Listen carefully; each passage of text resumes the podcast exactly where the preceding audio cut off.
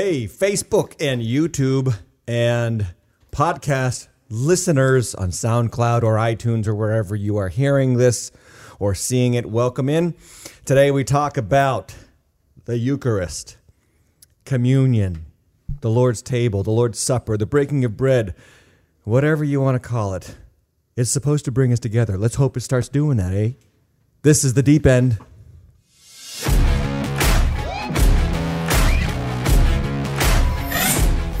The Podcast. Hello, hello, hello. I forgot that that opening is much shorter now. Usually we're here cracking jokes, eh? Hey. Um, welcome in my Canadian brothers today. I, I was wondering where you're going. I've never heard Pastor Tim say "a" before. I've said A I want my. Canadian top. How do you know I've never said A before? I've in said a lot my of things. lifetime as a Christian. I've never heard you say I, that. I talk for a living. There's, it's impossible that I didn't say A at some point in my life. it reminded me of my old favorite movie. Um, Eh? uh, what was that? The McKenzie Brothers, Strange Brew. Did you ever see that? It's a very No. Christian movie. So uh, I don't watch. I don't watch Christian movies. no, it's not a Christian movie. It's anything but a Christian movie. I only me. watch Cheech and Chong. okay. yep. Hey, welcome to the deep end. Yeah, welcome. yeah, so welcome in uh, Chris and Josh to the deep end this week. What's going on? Hello. And everybody on Facebook, we always I always ask this. Not many of you do it, but I want you to do it. Would you please let us know where you're watching from? Uh, whatever town, state, municipality, country. Maybe you're in Canada, eh? Hey. Or and let us know the room. Are you in the bedroom, the bathroom, the family room? now we're now no, don't do that. personal. Now. No, don't do that. Don't do that. how about how about the dining room yeah, the dining room, maybe. for today's topic? for today's topic. That's right, because we are talking about the Lord's Supper, the meal that we are supposed to celebrate and come around together as the church. So, why don't we dive in to the uh, passage here? We're going verse by verse or section by section through First Corinthians in the Deep End podcast, and we are at verse 17 of chapter 11 in First Corinthians. And uh, today we're going to talk about a very familiar passage. When I read this, you're going to be like, I hear that a lot at Waters Church or at my church because this passage is quoted. But unfortunately, this passage is not quoted in context so that we don't really get the thrust of what Paul's trying to say here. And sometimes misinterpretations ensue about the words concerning the Lord's Supper, eating it unworthily, uh, ju- drinking and eating and drinking judgment to one's self, examining oneself. What does that all that mean? And you know, how do we apply that? So today, this is what we're talking about, and let's get the whole context of these instructions from Paul to the Corinthians about the Lord's Supper. And here's what he says in verse 17. I'm going to read it, then we'll talk about it. But in the following instructions, I do not commend you, because when you come together, it is not for the better, but for the worse. For in the first place, when you come together as a church, I hear that there are divisions among you. and I believe it in part, for there must be factions among you in order that those who are genuine among you may be recognized. Mm. When you come together, it is not the Lord's Supper that you eat, for in eating, each one goes ahead with his own meal. One goes hungry, another gets drunk. What? Do you not have houses to eat and drink in, or do you or you or do you despise the church of God and humiliate those who have nothing? What shall I say to you? Shall I commend you in this? No, I will not. For I received from the Lord, here's the familiar passage. For I received from the Lord that which I also delivered to you, that the Lord Jesus, on the night he was betrayed, took bread. And when he had given thanks, he broke it and said, This is my body, which is for you. Do this in remem- remembrance of me. In the same way, also, he took the cup after supper, saying, This cup is the new covenant in my blood. Do this as often as you drink it in remembrance of me. For as often as you eat this bread and drink the cup, you proclaim the Lord's death until he comes. Whoever therefore eats the bread and drinks the cup of the Lord in an unworthy manner will be guilty concerning the body and blood of the Lord. Let a person examine himself then, and so eat the bread and drink the and drink of the cup. For if anyone for I'm sorry, for anyone who eats and drinks without discerning the body eats and drinks judgment on himself. That is why many of you are weak and ill, and some have died. But if we judged ourselves truly, we would not be judged. But when we are judged by the Lord, we are disciplined so that we may not be condemned along with the world. So then, my brothers, when you come together to eat, wait for one another. If anyone is hungry, let him eat at home, so that when you come together, it will not be for judgment. About the other things, I will give directions when I come.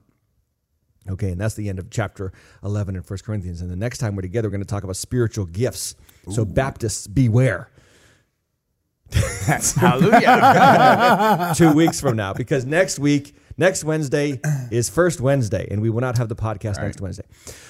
All right, so Paul is talking about the Lord's Supper, and he's telling the Corinthians, um, "I got nothing good to say to you about this," which is kind of stern on Paul's part. But this is, uh, you know, it's important because we got to take it seriously what he says about the Lord's Supper, and we have to understand what the Lord's Supper means for us, and we have to properly administer it and take it. Um, some Christians call it the Eucharist. Some Christians call it the Mass. Some Christians call it the Lord's Supper, communion, the Lord's table, uh, the breaking of bread. It, it- just the names alone, the number of names alone, signify the fact that this table, rather than bringing us together, oftentimes drives us apart. Right. Sad to say. I, I just I want to someday just I, not someday some days I want to just beg the church would you just stop arguing about things that are not essential and Right. focus on what is essential and come together as the Christian family of God and love one another Amen. Yeah. instead of demonizing each other us demonizing Catholics Catholics demonizing us Baptists demonizing Pentecostals Pentecostals demonizing Baptists uh, all of our divisions you know and look we're not all going to agree on everything and that's you know that's impossible because we're human but can we agree on the main thing you know Christ died for our sins according to the Amen. scriptures Yeah. and to come together around that and remind ourselves that we are sinners saved by grace. Now, Yeah. the institution that God, that Jesus Christ gave us to do that is the supper, uh, the Lord's Supper. Which we take and we divide. You know, we, we we overly, I think, interpret sometimes, and we read into Scripture at other times, and we don't, and sometimes we take flippantly. And so, ultimately, what is this table about? And here's one positive thing I can say about the name Eucharist. The name Eucharist actually is the Greek word, it comes from the Greek word Eucharisto, which means give thanks. Wow. Mark chapter 14, 23. Did not know that. Yeah. Mark chapter 14, verse 23. And he took a cup, and when he had given thanks, Eucharisto, he gave it to them, and they all drank of it. So he's talking there about giving thanks for the blood of Jesus. Amen. We should. And that's what we must do. This table, whenever we participate in the Lord's table, we are participating in giving thanks to God Right. for the blood and the broken body of his son, Jesus Christ, for our sins. Mm. And so uh, we live in a very thankless society. We live in a society that is dominated by wanting other people's things and lives. Right. Actually, you just wrote a po- um, Just, yeah. you just wrote a uh, Blog. Blog. blog on this. Yeah, Yeah, I wrote a blog about this Teaching the kids to yesterday. be thankful. Yeah. it's really teaching us good. to be Check it thankful. out, Tim Hatch Live. yeah. thank you We, very we, we read it. That Special plug there. Thank you. but you know, we we're, we've got to appoint thankfulness, and that was the theme of the um, of the blog post. We have to appoint thankfulness in our lives because we are so dominated in our culture by covetousness. Yeah. You're either grateful uh, or you're grumbling. You know, We're Uh, thankful once a year on the day when we eat turkey. yeah, and that can't be. That can't be for the church. No. No. So the Lord ca- called us back to this table regularly to say, "Remember what I've done for you, so that you live thankful." so that no matter what's what other garbage is going on in your life, you know, you might be having a hard time with your um, kids, or you might be having a hard time at work, or you might have, be having a hard time with some sin issues in your life, some habits you can't seem to break, or maybe you just don't feel like you ever have enough money, or or your your your spouse doesn't respect you, or your boss hates you, or your job is out to get you, or whatever it is that you've got looming over you, and and it's just telling you that your life stinks. Get back to this table so that you can remind yourself that the greatest problem you ever had, your disconnection from God, has been solved once and for all through the sacrifice of Jesus. Yeah. Something, s- something to be thankful about. Something to be thankful about. We are people of thank. We are to be people of thankfulness. Um, remember that great uh, diatribe that Paul goes off on in uh, Romans chapter one, verse twenty-one, when he talks about the idolatry of uh, culture cultures throughout the history of humanity, and he starts it off by saying, "For although they knew God, they did not honor Him as God or give thanks to Him." But became futile in their thinking and their foolish hearts were darkened. And i said this way back in our thanksgiving message was that thankfulness keeps our minds alert. It keeps us living in the light of god's goodness instead of getting lost wandering in the darkness of the world's comparison and, and covetousness. Yeah. Yeah. and so we come now to the lord's table for that for that reason. We come to say thanks. Now there are two extremes that we want to avoid when it comes to the lord's table and the two extremes are that we get too ceremonial on this on this side of my slides, or we get too casual uh, over here on this side. So too ceremonial or too casual, because these are the extremes that I see in the church today. So we're not Catholic, obviously, here at Waters Church. But, but what does that mean? And uh, one of the big uh, differences between us and Catholics is the table of the Lord, communion, Yeah. and how we see the elements and how we see the bread and the wine or the grape juice in our in our church here, and what do we do with it? Now, the too ceremonial view of the Lord's table is this is the very medieval Catholic theology. Uh, this dates back way into the you know the medieval times where they believed that the offering of the blood and I'm sorry of the wine and the bread to God was a kind of re-sacrificing of Jesus to effect uh, justification for those who receive it in the mass. Yeah. So that friends, if you believe that, you haven't read scripture. Okay, I'm So just- what you're what you're saying there is that uh, that that practice was actually buying their salvation. not buying, but um, Needed for. needed for yeah it was affecting salvation again re-sacrificing the re now catholics by and large i believe and i've read up a little bit on this and I'm not, i don't want to speak for all catholics but by and large they have softened this view a little bit but there are still some hardliners uh, who date harken back to uh, medieval theology and say no no no that is a re-sacrifice of christ. We need to re-sacrifice him every week and you have to receive him every week to be re-justified every week. No. Yeah, no. that's not biblical theology. I'm just telling you, there's a difference many times, unfortunately, between Catholic theology and biblical theology um, around these things. You know, Hebrews chapter 10, verse 12 says this But when Christ had offered for all time a single sacrifice for sins, he sat down at the right hand of God. Okay? See, he, Christ offered, not the priest, Christ and only Christ could ever offer God the Father a perfect once and for all time sacrifice for sins. Right. Okay? Yep. The church does not need to reoffer that. We do not need to reoffer that. What we need to do is announce that it has been done, and to them that God gives faith to believe, they receive Him and they are born again of the Holy Spirit. Amen. It's finished. It is finished. I mean, amen. That's right. Amen. It is finished. So we want to avoid the extreme of ceremonial, which means it becomes this kind of sacrament, this kind of means of grace by which we get resaved or make sure we are still connected or mm-hmm. work toward our salvation. Mm. No, your salvation is not of works. Ephesians 2 8 to 10. It is not of works that you cannot boast. It is a gift of God. And even the faith to believe it is a gift of God. Okay. And so we avoid the sac- the ceremonial extreme, but at the same time, we want to avoid the too casual extreme, which we may fall into as a kind of a casual church, you know, Yeah. dress down church. I don't put on vestments. I don't have a hat, No.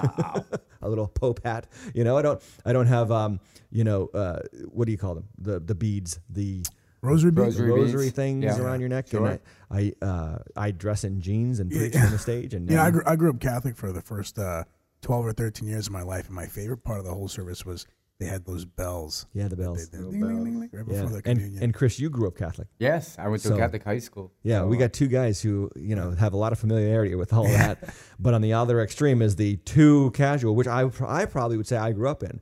It almost became too casual. Again, I always I tell this to people a lot, but you know my youth pastors, my first youth pastor was a Jesus movement uh, convert. Right, You know, yeah. so sex, He was a hippie. Yeah, sex, drugs, and rock and roll hippie who became a Christian and then Yeah. became a seriously like, casual Christian. And and I think that there's an extreme there too, so that you become almost like, yeah, just grab a hunk of bread and drink a gulp of wine in Jesus' name. Yeah. You know, that, that- that's not communion. That's not the Lord's table. Donate in a cup. You know, you, you're not doing this when you when you go to McDonald's and you break a fry in half and say, "Okay, take and eat. This is my body." you know, grape grape flavored Sprite or whatever. Hey, could I ask um to on the ceremonial part? Is that kind of one of the reasons why we don't do communion every, every week at Waters? Well, we don't do communion every week. Uh, it- yeah, that that is kind of a view, kind of a reason. Okay. So that it's not, it doesn't become Ceremonial, ceremonial and just kind of dead ritual, right? Yeah. And just routine. And we don't want we don't want something as sacred as the Lord's meal, which it is sacred. Yeah. We don't want something like that becoming um, part of the scenery. Like it just becomes like White noise. white noise exactly right. and you just don't pay any attention to it now the other the biblical reason why we don't do it every week is because it's not commanded that we do it every week. Right. That's Now, now you can infer that on the first day of the week. It says it a couple times in, cha- in in the book of Acts. Actually, only one time in the book of Acts, where it says on the first day of the week they gathered to break bread. Um, but breaking bread could be a euphemism for just eating, and it could be a euphemism for the Lord's table. We don't have total clarity in the scriptures um, that says you must celebrate this once a week, once a month, once a year. It doesn't say that. Right. But it does say do it regularly. So we do do it regularly. And we'll talk about that at the end. Okay. I think most people are familiar when it happens, but we'll talk about that at the end. But first, let's get to uh, the passage. And I want to break this down into a simple uh, message for you. Is the Lord's table has one point to it. Okay. The Lord's table has one point, and the point of the Lord's table is unity in community through the once for all sacrifice of Jesus. The table is meant to bring us together, though we are many colors, tribes, nations, social statuses, economic classes, uh, whatever you want to say. In the one sacrifice of Christ, we come together as the one people of God. yeah. And that's what we got to remember. And that's what the Corinthians had forgotten. Okay. So three three sections about this text. Uh, the problem, and that is the problem that he's going to address is that the Corinthians had become uh, divisive and fact, factious. Is factious a word? Sectarian. They had become sectarian and class oriented around this meal. Then number two is the reminder. He's going to go back and say, "Remember the Lord's instructions concerning this meal. Remember what it was all about. Remember that right before or right after the meal, he washed the feet of the disciples, including Judas's feet." Yeah, that's good. You know, remember that this meal is supposed to remind us of the selfless sacrifice of Jesus. And if we follow him, we are supposed to be living selflessly and sacrificially toward mm. those who love us and even may hate us, like our, our own Judases out there. Right.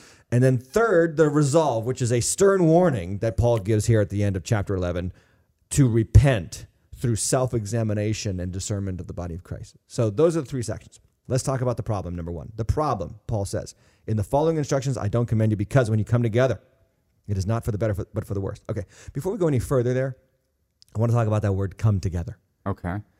The church must come together. Mm. Five times in this text, he tells them, come together, come Right. together, come together.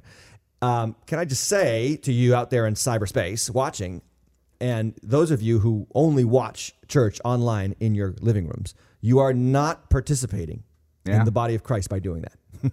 You're watching. The online experience, and this is a complete side. This is an aside from the Lord's table for a moment. Let me just take a time out and just talk about this because it needs to be talked about. If your only experience of Water Church is to watch us on the internet from the comfort of your family room, you you are actively in disobedience to And you're, Scripture. and you're missing out, man. You're missing out, but Yeah. but more importantly, you're in active disobedience to, Yeah. to God's word. Yeah. We are commanded to come together. Yeah. And I'm, and by that I don't mean you and your kids. You and your kids are always together. Well, Pastor, I come together with my children and my family and you know, my Yeah, no. I come together too. The reason why I come to church is to get away from them sometimes. At least for an hour. but what do we, we want as kids? we have to come together because the church is the coming together of God's body. If you don't come together, you have no one that you can serve other than yourself and your kids. And everybody mm. naturally serves their kids. That's baloney to say it's your, your family is your church. That's baloney. And you need to repent here. And don't let our online experience be an excuse for you not to get actively involved in a local community. Mm-hmm. The online experience of Water Church is given to to to, the, to our community and to our listeners for two reasons: for a, as a gateway to come to our church, Right. So that eventually you say, "Oh, I could go to that church," and you come. And secondly, as an alternative for when you are out of town, or busy with work, Or or, sick with the flu, or hmm. there's you know, yeah. If you have the flu, we don't want you coming. Yeah, please. Stay home. Your germs at home. Yeah. But the thing is that Paul says in this passage, he says five times, please come together. Mm. How can you experience the unity of the of Christ if you never come together? So that's just a little bit of an aside there. Come together. Now, he says, when you come together, Corinthians, he says, it is not for the better, but for the worse. I got a question for you guys. Have you guys, and out there in cyberspace and Facebook listening to us and watching us, has anybody ever been a part of the church? Uh, part, has anybody ever been a part of a church where when you left, you felt worse, not better? Oh yeah.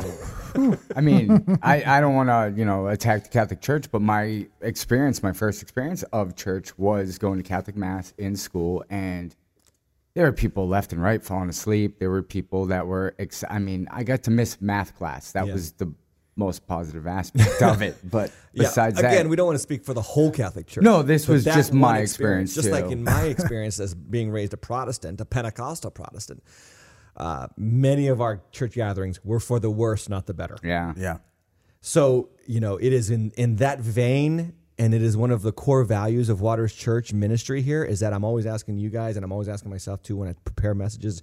The last question I ask, the last question we should be asking before we go out there and do anything on the weekend is Will this help people? yeah, Or will Yeah. this hurt people? right. Sure. We don't want to be a church that gives you more scars. Life gives you enough scars. We want to be in the healing scars business.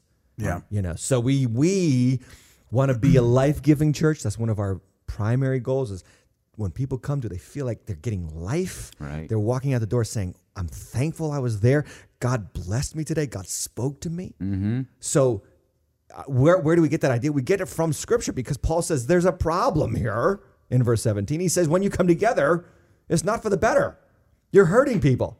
You're not helping people. You're making things worse. Well, how were they coming together? Okay, so we'll get there in a moment, but let's look at verse 18. He says, For in the first place, when you come together as a church, I hear that there are divisions among you. This was what was causing hurt. There were divisions uh, in, in the church.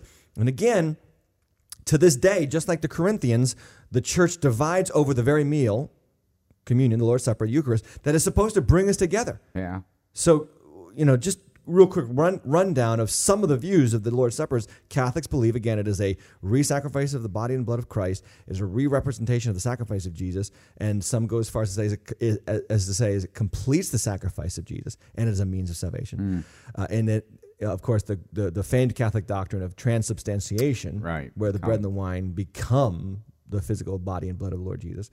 Uh, now, uh, interestingly enough, I was reading this week about how Thomas Cranmer, the Archbishop of Canterbury in the 1600s, uh, when when Queen Mary, you know, Bloody Mary, Okay. was, was Yep. you know killing the Kill reformers left, right, and center. You know, he was he was uh, I think he was burned at the stake or his head was chopped off. I don't remember one or the other. He was martyred because he did not ascribe to the doctrine of transubstantiation. Oh wow. Wow. I mean, people have died over this stuff. This is Good for this Is him. our, this Yeah. is the black history, the, the the black hole history of the of the church. Yeah, you know? nobody The- wants to talk about the this black stuff. spots. You know, we we have tons of them, man. We have some serious bad seasons as a church. God help us. That's why we have to come together. Yeah.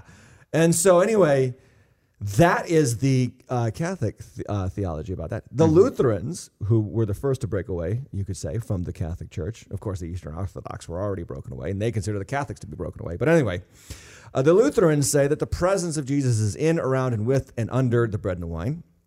Presbyterians say that there is real presence uh, through the uh, the elements. Uh, charismatics, Pentecostals, we used to say is completely and only symbolic. That comes from Zwingli, a Swiss uh, theologian. Yeah. Uh, and then the Baptists, I don't know exactly what the Baptists say, but I do know that they just make sure it's grape juice. Yeah. No wine, please. We're Baptists. Come on. Um, so no fun. the the point that we, we got to see here is that we're we're still just like the Corinthians, the same thing the Corinthians were doing. We're still doing today. This has to stop. This has to change. Yeah. The church has to come together. Uh, so we have to realize that Scripture provides us no clarity in a few things that we oftentimes die over. We Yeah. kill each other over. Uh, no clarity as to how often we should take it. There is no scripture that tells us this. Sure. No clarity as to who can officiate or distribute the uh, bread and wine. Okay. There's no clarity over that Yeah. in Scripture. There's no clarity over particular words or blessings that must be spoken Right. From Scripture. There are no specific prayers, no specific thanksgivings that are given to the church in Scripture for that moment. Uh, there, th- there's a lot of openness to this table, and I think that because there's so much openness, this is like something that people say, "Oh, we're going to take this and make this our hill to die on. This is going to make us who we are, and and this is going to be a way of showing ourselves as better than those other people from that other church of that other denomination." Yeah, we really believe. Yeah. You know, it's ridiculous. Um, so actually, somebody asked the question that I was going to ask you. Ooh. Uh, Yeah. yeah, you're only allowed to go up for the host in well, the host is, is the Eucharist in Catholic Church if you had your first communion. Is Mm. that different in the Christian Church? And he said, "I'm trying to Yeah. learn small details, et cetera, et cetera." Yeah, it is different. It is different in that we believe again that salvation is by f- by grace through faith, and faith is the gift of God. Right. The fact that you believe, I some a lot of Christians don't get this. They don't even know this. The fact that you believe in God is a gift of God. Yeah. So it's from Ephesians chapter 2, verse 8 and 9. So having faith in Christ as your atoning sacrifice for your sins, atoning means to bring together as one, Yeah. is enough to participate in the Lord's table. If you believe that, and you believe, and, and by believing that, you already, uh, you are already agreeing with the fact that you are a sinner, that you Right. need salvation, that you need God to save you, that you need someone to pay for your sins, that you agree Christ did. Uh, that is all that is required here at Waters Church for you to participate in the Lord's Supper. Well, and we don't even have uh, First Communion or something equivalent. No, we equivalent. don't, no. So it wouldn't be needed. Yeah, it wouldn't be needed, right? And actually, same person. Uh, I only finished reading the comment where you were saying that. Sure. He said, uh, "He said I actually messed up on Good Friday, and I, I took a whole piece of bread, like I, those big The matzo- whole cracker. He took the whole I knew Took one whole- person was going to do it. Wow. yeah. Yeah, he said he was embarrassed. He messed up. He put it back. Maybe that's something we can add into uh, a clash or something. Well, last the f- last year at Good Friday, I told people to Yeah, break. I explained forgot it. to say that this Good Friday. I'm sorry about that. That's kind That, of that was on our me. bad, Kev. That Yeah. was Yeah. our bad. And the and the reason too why we do it on Good Friday that way is because um, it reminds us that his we we had a hand in breaking the body of Christ. What do you mean by that? Well, I mean he was broken because we're we are sinners. Right. So that's just like a symbolic way of Mm. just se- speaking to yourself physically. I broke his body through You know my that, sins. and that that's such a precious uh, that's such a precious practice. I think that we do. I really I love that every year that we do that. Yeah. it's just you know I love Good Friday service. It's an amazing service. So, thus at Waters Church, we celebrate the Lord's Supper on the first Wednesday of every month, uh, which is next week, by the way, and Hmm. uh, almost quarterly on the weekend. And there's a reason why we don't do it every weekend is because we believe there's going to be tons of non-believers, and hopefully we're asking and hoping and praying that tons of non-believers are showing up every weekend, and we don't want to give a moment in the service that makes them feel disconnected from us. We love, Right. we love to make, we love to help people feel like they belong to Waters Church even before they believe. Yeah. And because that's how the disciples got it. If you read the Bible closely and the Gospels especially closely, you will see that there's a point in John chapter 6 where Peter says to Jesus, um, as, as all the crowds leave Jesus and all that's left are 12 in John chapter 6, Peter, Jesus turns to the disciples and says, Are you going to leave too? And Peter says, No. Where can we go? And he says, Because we have come to believe that you have the eternal words of life. The idea, the implication being, we didn't know for sure at first, but now we have come to believe. So if Jesus allowed the disciples to come in to the family, come into the, the, the group there, Right. uh, the community, without having fully believed, Yeah. then so must we also Yeah. allow people to come into the group Right. and the community To without hear. fully believe. I- And I think that this is true for some of you who are listening. Even you, you, you may just come to Water Church and not yet have a saving knowledge of the Lord Jesus Christ. And we're so glad that you're here. We hope and pray that eventually you will have that saving knowledge of Jesus Christ. Yeah. And just to clarify, somebody said, so you don't need to be baptized to take communion? No. And how about children in the service taking communion? Anybody who any anyone in our service who professes faith in Christ Jesus for the forgiveness of their sins is welcome to the table. Right. Yeah, 10 Yeah. years and up. Yes. So again, the point, the point, Throw that in 10 there. yeah, 10, you throw Ten it in there because our ushers are always getting plus. people at the door saying, "Oh, your child can't come in," and then they get they get kind of scathing rebukes from people. Uh, anyway, he goes on in verse 19 and he says something interesting that I just want to unpack before we get a, again into the problems of Corinth. He says, "For there must be factions," and the, and the word factions there could be translated heresies. For there must be factions among you in order that those who are genuine among you may be recognized. Now, that is a strange passage because Paul is actually saying something that I think is a key principle for our church, and we just kind of got done talking about it. Yeah. I hope and I pray, and here's what Paul is saying here there absolutely has to be some people who- who are in the church who have heretical views. Sure. And, he, and you say, well, why, Pastor? Because how else will they be taught? If They- they're not there. if they're not there. Yeah. The, the, the, the, the, the people who don't believe rightly should be in the church so that they can come to believe rightly. Amen. They can be instructed rightly. Yeah. And again, how do I know if I'm being instructed rightly? Does what is being said line up with what is written in this book? Right. Is Test it it. properly interpreted through the interpretation principles, even in the book? And so I hope, and I say this proudly, I hope every week at Water Church, there are people in our church who don't agree with me, Amen. Yeah. who think I'm talking nonsense. because thank God you're here and you're hearing it. Yes. That's good. Yeah. I have no problem with that. Um, because I think, too, that scripture affirms. I know that scripture affirms faith comes by hearing and hearing the word of God. Amen. So if they can't come and hear, they can't come to faith. Yeah. So why have an obstacle? Why would we do it every week? So why have the obstacle and do it every week? Exactly. I don't want to, and again, don't let it become white noise. Right. Right. But let's not create something in our service every week that makes someone feel like, oh, I don't belong. Yeah. And again, that's why on first Wednesday we are. That's more of a private service. It's a more of an in-house service. It's a more of a let your hair down as the church together kind of service. It is not as programmed. It is not as, you know, uh, put together as the weekend service. So every first Wednesday we participate in the Lord's Supper. Yeah. So we will be next week. Absolutely. Yeah. Okay, so going on to the problem now, getting back to the problems that were happening in first, eh, I'm sorry, in Corinth in the first century. Look at what he says: When you come together, it is not the Lord's Supper that you eat. I almost called this talk "You are what you eat." Uh, the reason why, the reason being, is that because Paul says, based on what I see you, based on how I see you acting, he says you can't possibly be eating the Lord's Supper because you are what you eat. Um, Oh, okay. you know, gotcha. without trying to offend anybody, if you are if you are severely overweight, you know, and you are, uh, you know, one of those people that just it, there's not you don't struggle with weight, you are just obese. I Mm. can guarantee I know what you're eating, and it's, Vegetables and I, it is not vegetables and it is not. they're fruits. probably vegan. Is what it is. They're probably vegan. Con- uh, likewise, if you are fit and trim, I can guarantee I could guess, you know, pretty generally what you eat. So. And you're probably much more miserable in your life. hey, hey, hey, hey! Uh, shout out for skinny people. The point is, s- as in our physical lives, what we put into our bodies comes out visibly. Yeah. Uh, so too in our spiritual lives, what we what we put in comes out uh, visibly to people. And Paul says, "You guys are not acting like Jesus." So that's why there's no way you're eating the Lord's table. Right. You're not eating the Lord's supper. And here's what he says in verse 21: For in eating, because this is what I see, each one, and again, becomes a very individualistic moment.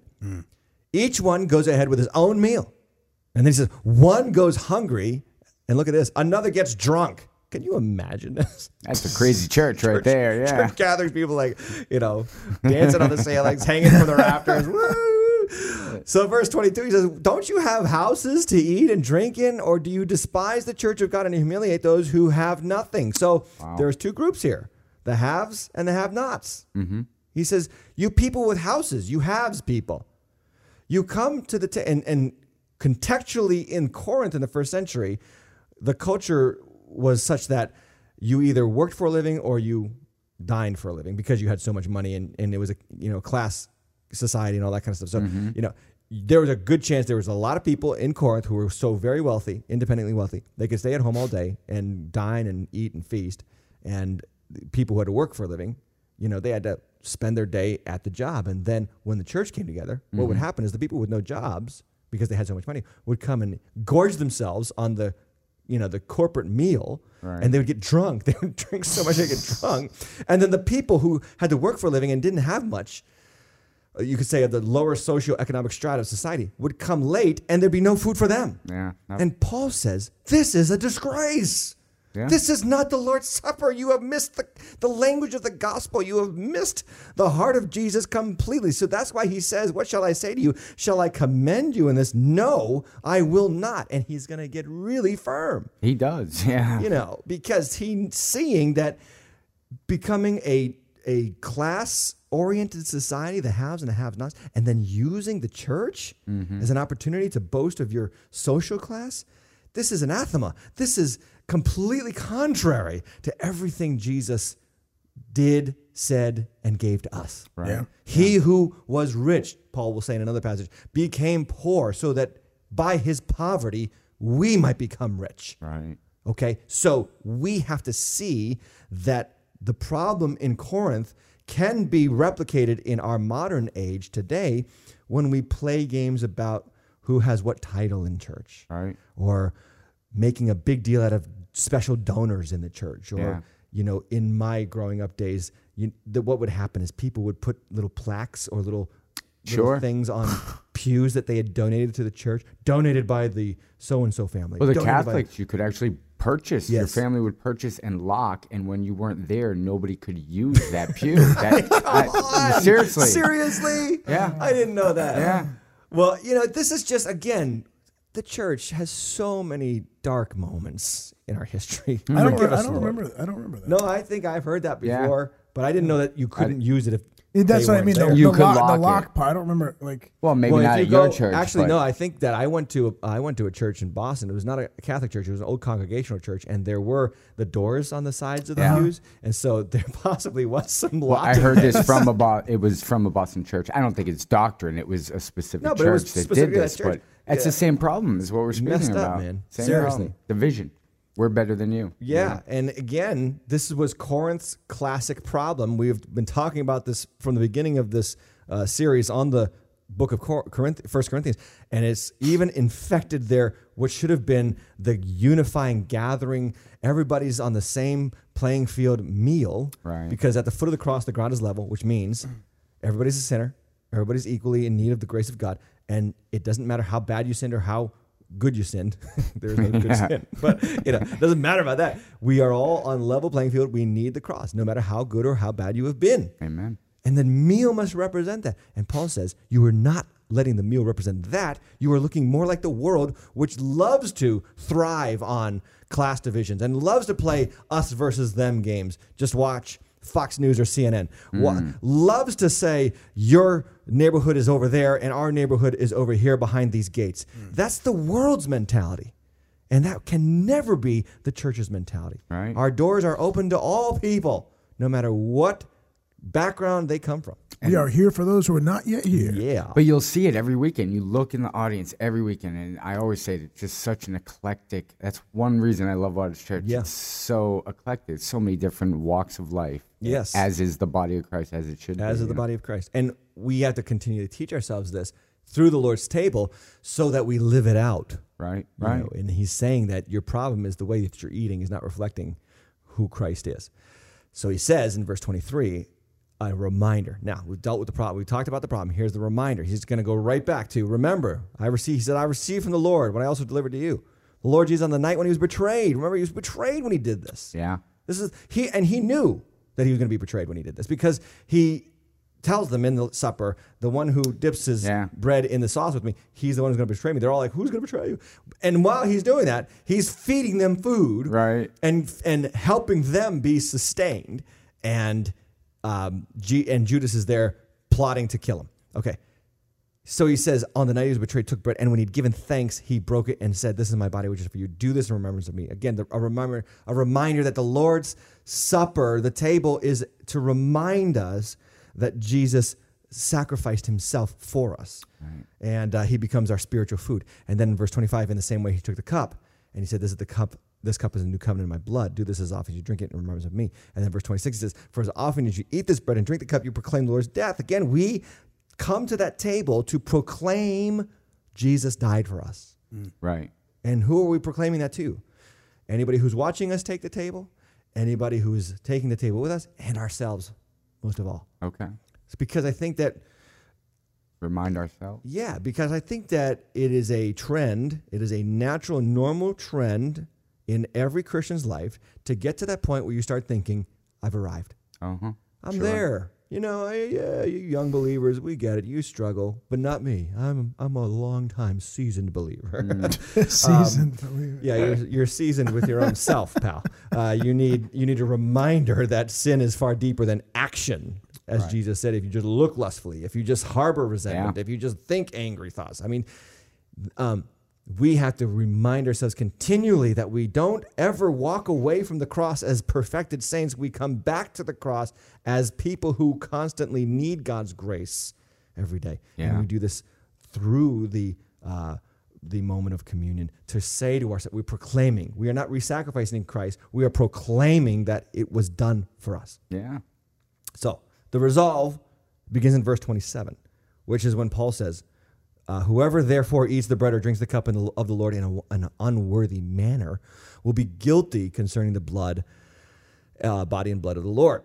That's scary. This is scary. That's that's a scary passage. I'm I sure that this passage evokes tons of questions. Yeah. This of either yeah, this always confused me too when I was a kid because it was like, all right, so does that mean if I if I take the body and the blood of the Lord uh, without having repented of sin or something, does that mean salvation is gone?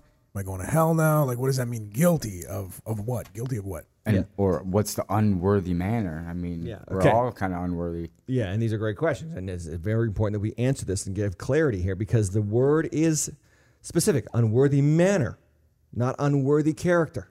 Okay. Okay, so unworthy manner is playing the class for the Corinthian context, playing the class game, us versus them. We're better than them. We're not going to have concern for our have-not brothers because we have and we're okay. Uh, this idea that we are more significant than other Christians, or or whatever kind of party spirit, party mentality that you want to celebrate, rather than rather than resolve, revolve yourself around the fact that we are all one in Christ Jesus and we are all equally in need of his grace. Right. And therefore, we treat each other as, with honor and dignity because we, we, we're no better than anybody else. He's saying basically, if you're if you're acting in an unworthy manner as you eat the body and blood of the Lord Jesus Christ, you are guilty concerning your testimony as a Christian of the body and blood in Christ. Um, so, what you're saying here, Paul, what, what Paul is saying here is no, uh, you are not damned to hell if you don't properly confess and repent of every single sin in your life. First off, I think it's impossible to confess and repent of every single sin in your life. Yeah. Because there's even sins that you commit you don't even know you're committing. Right. There are sins of omission. Okay, forget the, forget the, the, the bad stuff that you do that you shouldn't do. There's a whole bunch of stuff that you should do that you don't do Right. Sure. and and and and even beyond that there is the motivation for why you do or do not do what you do or do not do Yeah. and if your deeper and motivation is bad the motivation matters you know so the the passage here is not saying watch out that you don't take this cup and, and this bread without properly repenting of every single sin you've ever committed or else you're going to hell. No he's saying when you come together if you have this party men- party mentality if you have this us we're better than them mentality you have lost your concept of the gospel. You have lost touch with the Christ who saved you, and you are testifying to the world about a God that does not exist, a God who plays favorites, a God who, you know, you know, says these are my special people, and these people really seriously need help. No, no, no. We are the body of Christ, and we are all one in Him. Mm-hmm. Does that make sense? Yeah. Yeah. So then he goes on in verse 27 and he says, So for that reason, examine yourself and then eat the body, uh, the bread, I'm sorry, the bread and, the, and drink the cup. For anyone who eats and drinks without discerning the body, eats and drinks judgment of. Again, you discern that when you take these, the bread and the cup, when you take them, you are saying, This is Christ broken for me.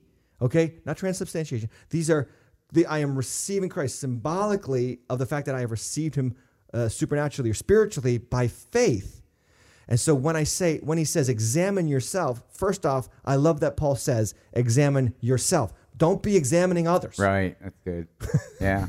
We got a lot of fruit inspectors in the church. you know? You This- can't take it. the, and by the way, Christians paying who, who who love to be fruit inspectors, and I know your favorite Bible verse. I know it. It's from Matthew chapter seven. You shall know them by their fruits, Pastor. You shall know them by their fruits. Okay, read it in context, friend, because he's talking not about other believers. He's talking about false teachers. Mm.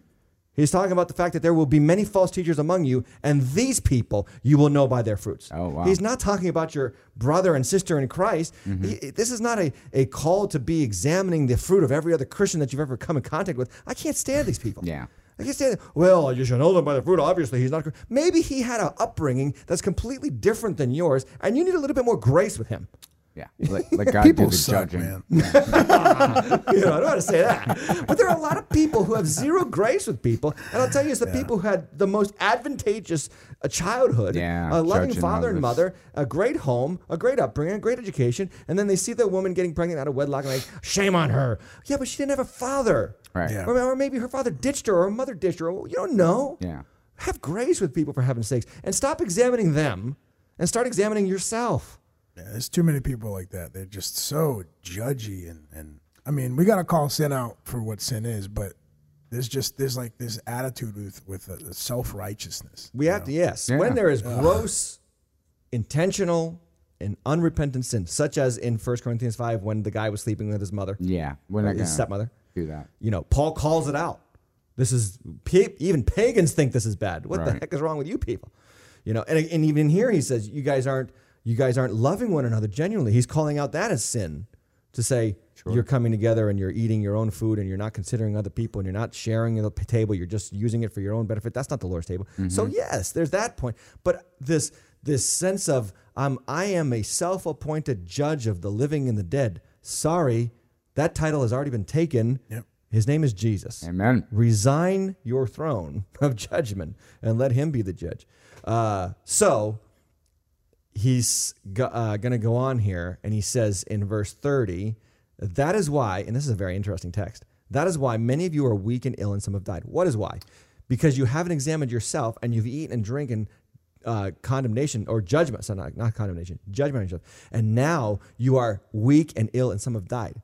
So that's scary too. I Yeah. if, if I don't examine myself properly and I take the, the, the cracker and the juice, I'm I'm gonna get ill or sick or die. again in the context of the corinthian church remember Yeah. party spirit have and have nots the haves were exploiting the poor Right. and they were coming they were looking a lot like the world in this us and them mentality this we're not together we're better than you mentality and they were coming bringing that right into the lord's supper and it was going to be judged the, the lord's supper is a serious thing and if you bring the spirit of the world into the church mm-hmm. god will judge the church the bible talks about this judgment begins in the house of god and this is a fact friends you might not like this but it is a fact that god will bring severe judgment upon his body as a disciplinary measure Right. to perfect his body. Yeah.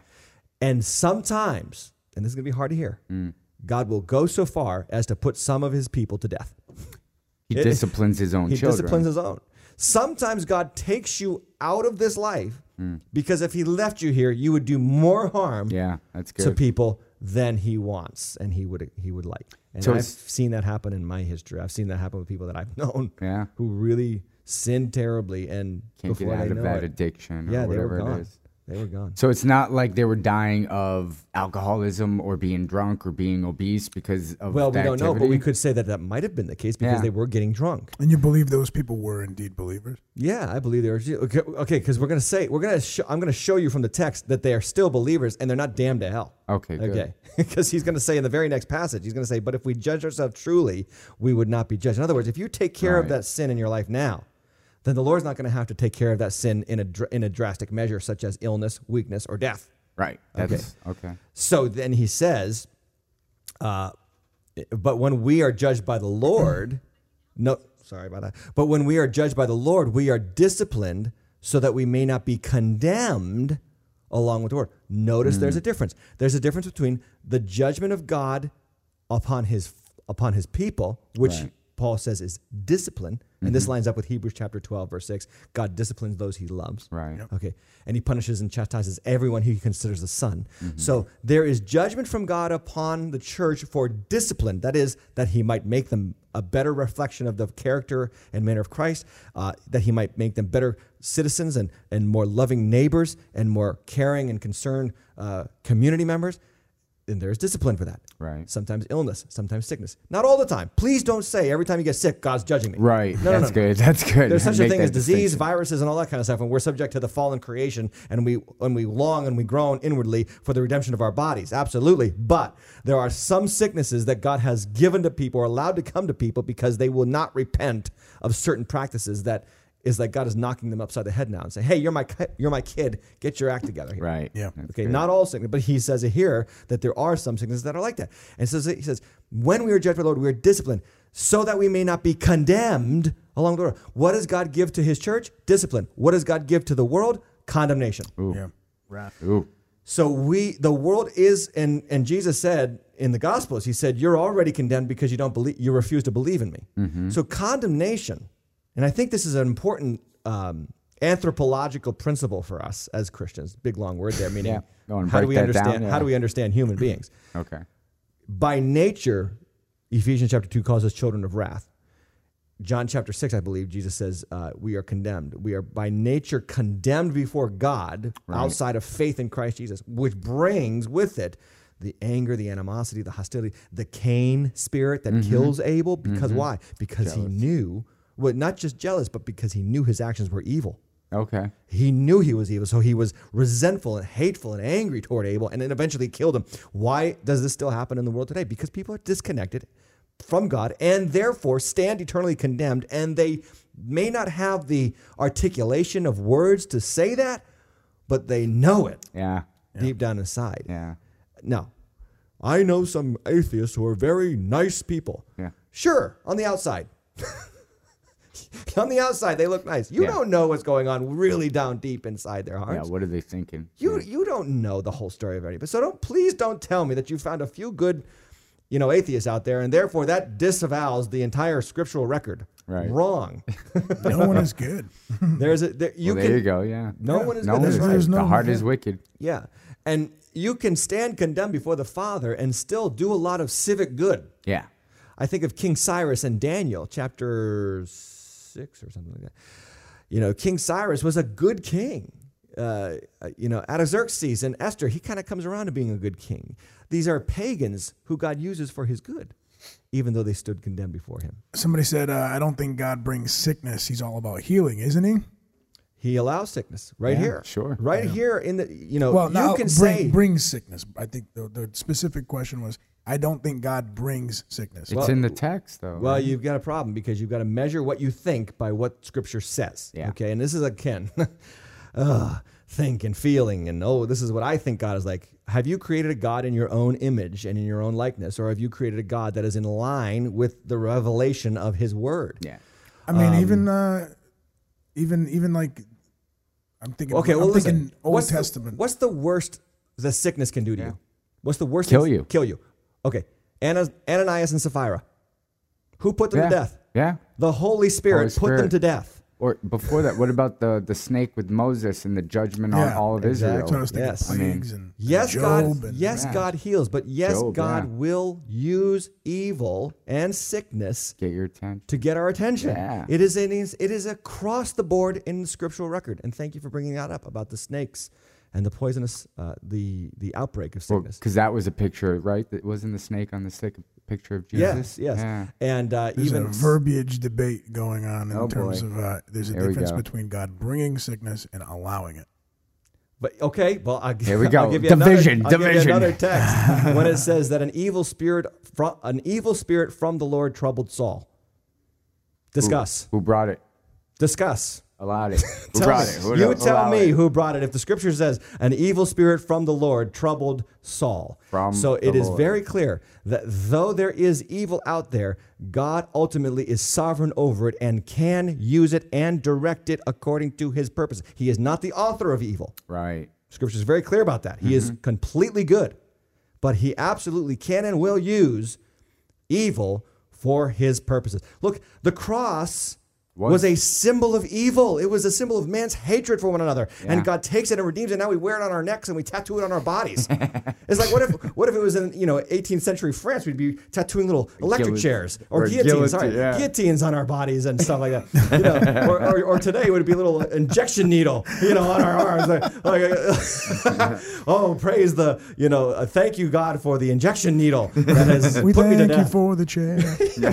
Change So- all worship music. Please, Christians, and I'm begging you to do this, check out what you think about God with what is in the scriptures given to us by the Holy Spirit for teaching, correcting, training, and, and uh, rebuking in righteousness. You know, you should mention Tim that uh that that wonderful thing that you did in the starting point class about the order of hierarchy in terms of church scripture. Yeah, I mean, the, the church, the order of hierarchy, and there's a very simple dichotomy between us and Catholics. Protestants and Catholics is uh, Catholics, the order of authority goes God, uh, church, scripture. So scripture is submitted to church authority, whereas in the Protestant faith, it is uh, typically it is God, scripture, church. The, the church is submitted to the authority of scripture. Yeah. Again, 2 Timothy 3, 16 to 17, all scripture is God breathed and is profitable for correcting. Correcting who?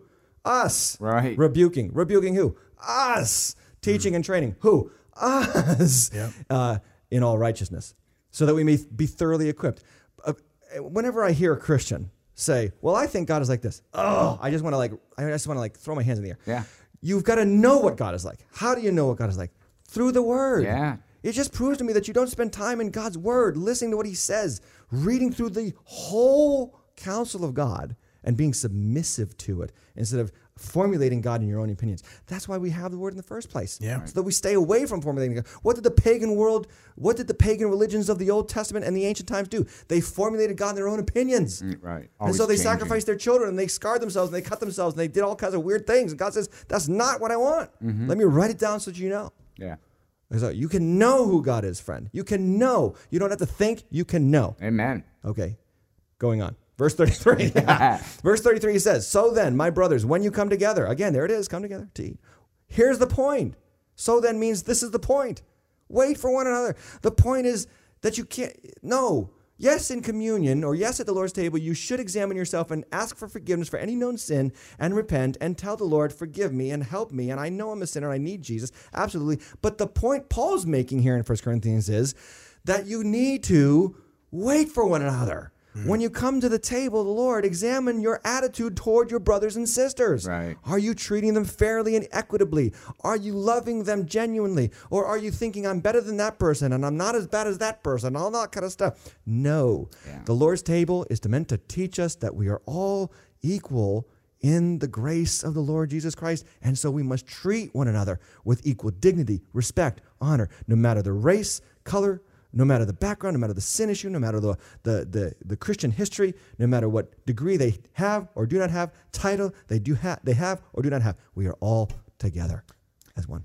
So, oh, go ahead. I was just gonna say, is that why we all get an equal size of the cup and the cracker? yeah, it could be. I um, mean, You know, I don't know. there's a lot of economic cra- reasons. my cracker was smaller than There's a yours. lot I know. I was jealous. There's a lot of economic reason for that too. yeah. Okay. Well, We're a we big always church, compare so. crackers. Yeah. Actually, I mean, speaking of crackers, how did we how did we get from what it seems to be this amazing banquet with tons of uh, food? Yeah. and I'll tell you right now. It's right there in verse 34 because he says, if anyone is hungry, let him eat at home so that when you come together, it will not be for judgment. In other words, uh, of course, we have natural hunger and meals that we need to have to sustain ourselves. Well, let's not use the Lord's table for that. Yeah. Mm. Remember that at the final supper, the Lord only mentions out of the entire supper the, the cup and the bread. So as long as it's the bread and the cup, Right. it- it's irrelevant whatever else you partake in to, for your, the sustenance of your body. The Lord's Supper is those two elements, the cup Right. and the bread. And so scripturally, we come to that conclusion here from verse 34 because he says, look, eat your regular meals at home so that when hmm. you come to the Lord's table, you're not exploiting one another, you're not taking advantage of the moment for your own selfishness, and you're just taking all an equal share of the of the elements there. Yeah. And it's not for judgment. About the other things he says, I will give you directions when I come.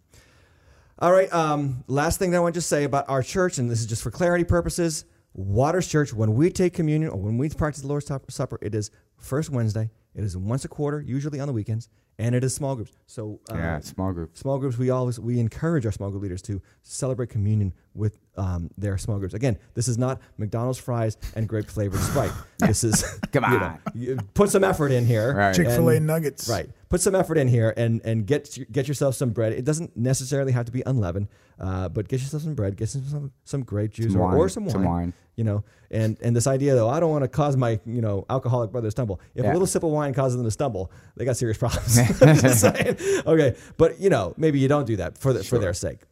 Uh, and that goes back to our gray areas conversation. Mm. But anyway, small groups can do it. Who administers it? The, we do we do say that in our church at least, um, for just be, so that it is administered correctly, the pastoral team, myself and Cheryl, uh, elders, uh, and small group leaders will administer, uh, having been properly trained about these things, the uh, Lord's Supper to people. And then who can participate? Again, all who profess faith after self examination. Right. Now, when you say administer, you're talking strictly about the the spiritual principle. You're not talking about physically putting it into anybody's tongue or anything like that. Well, that's what I happen wouldn't at do the that. Catholic Church. Yeah. You Yeah. go up with your hands. Again, open, there is right? there uh, for everything the Catholic Church there is some um, you know uh, what's what's the word that they use for their their church documents? There is some Catechism? uh, not catechism. Some oh, it just came in and went out of my head. It's it's some magisterium. There we go. Okay. There is some written magisterium about it. And it's supposed to point to something else. And again, I can't, as a Protestant minister, speak for all Catholic theology. Sure. I can only interpret it from what I've read, and I have read Catholic theologians on this. I have some notes that I prepared for us for this talk today from a Catholic theologian, and I read up on it. And uh, you know, I, I got to say again, it is weak on scriptural basis. It is heavy on uh, again church traditions. Right. And so again, the dicot the the order of authority, uh, God, church, scripture, or God, scripture, church. We are on the God, scripture, church uh, side, and I do not say this to demonize our Catholics brother, Catholic brethren and and sistren.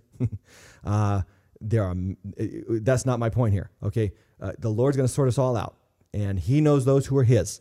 And so uh, I do not, in, at any moment, do I ever demonize uh, publicly or privately the Catholic faith. Uh, we, we need these people who uh, affirm the, the resurrection of Jesus Christ. They affirm the necessity of his sacrifice for our salvation. They affirm the Trinity. They affirm, in many respects, Scripture's authority. Uh, but, but, but, but there are some differences that we maintain with them. And uh, I believe at the end of the day, uh, in every church, including ours, there is within every church a real church. Right. And my admonition to my church, Waters Church, and to everybody listening is examine yourself.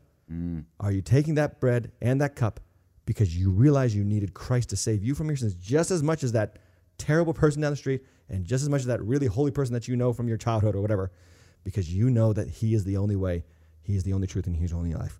That is why we come to this table. And I hope it brings us together. And I hope you've enjoyed this time together. I'll see you next Wednesday, first Wednesday at night. I hope you're there. 6 p.m. prayer, 7 p.m. worship, 7:30 the word. This was the deep end. The deepest. Thanks for joining us for this week's Deep End Podcast. We pray that you continue to grow in your faith and that you would serve and support your local church. If you don't already have a church home, we invite you to join us this weekend at Waters Church. We are located at 57 John Dietsch Square in North Attleboro, Massachusetts, and you can join us every Saturday at 4 p.m. and Sunday mornings at 9:30 and 11:30 a.m. Make sure to stay tuned in for next week's episode of the Deep End Podcast.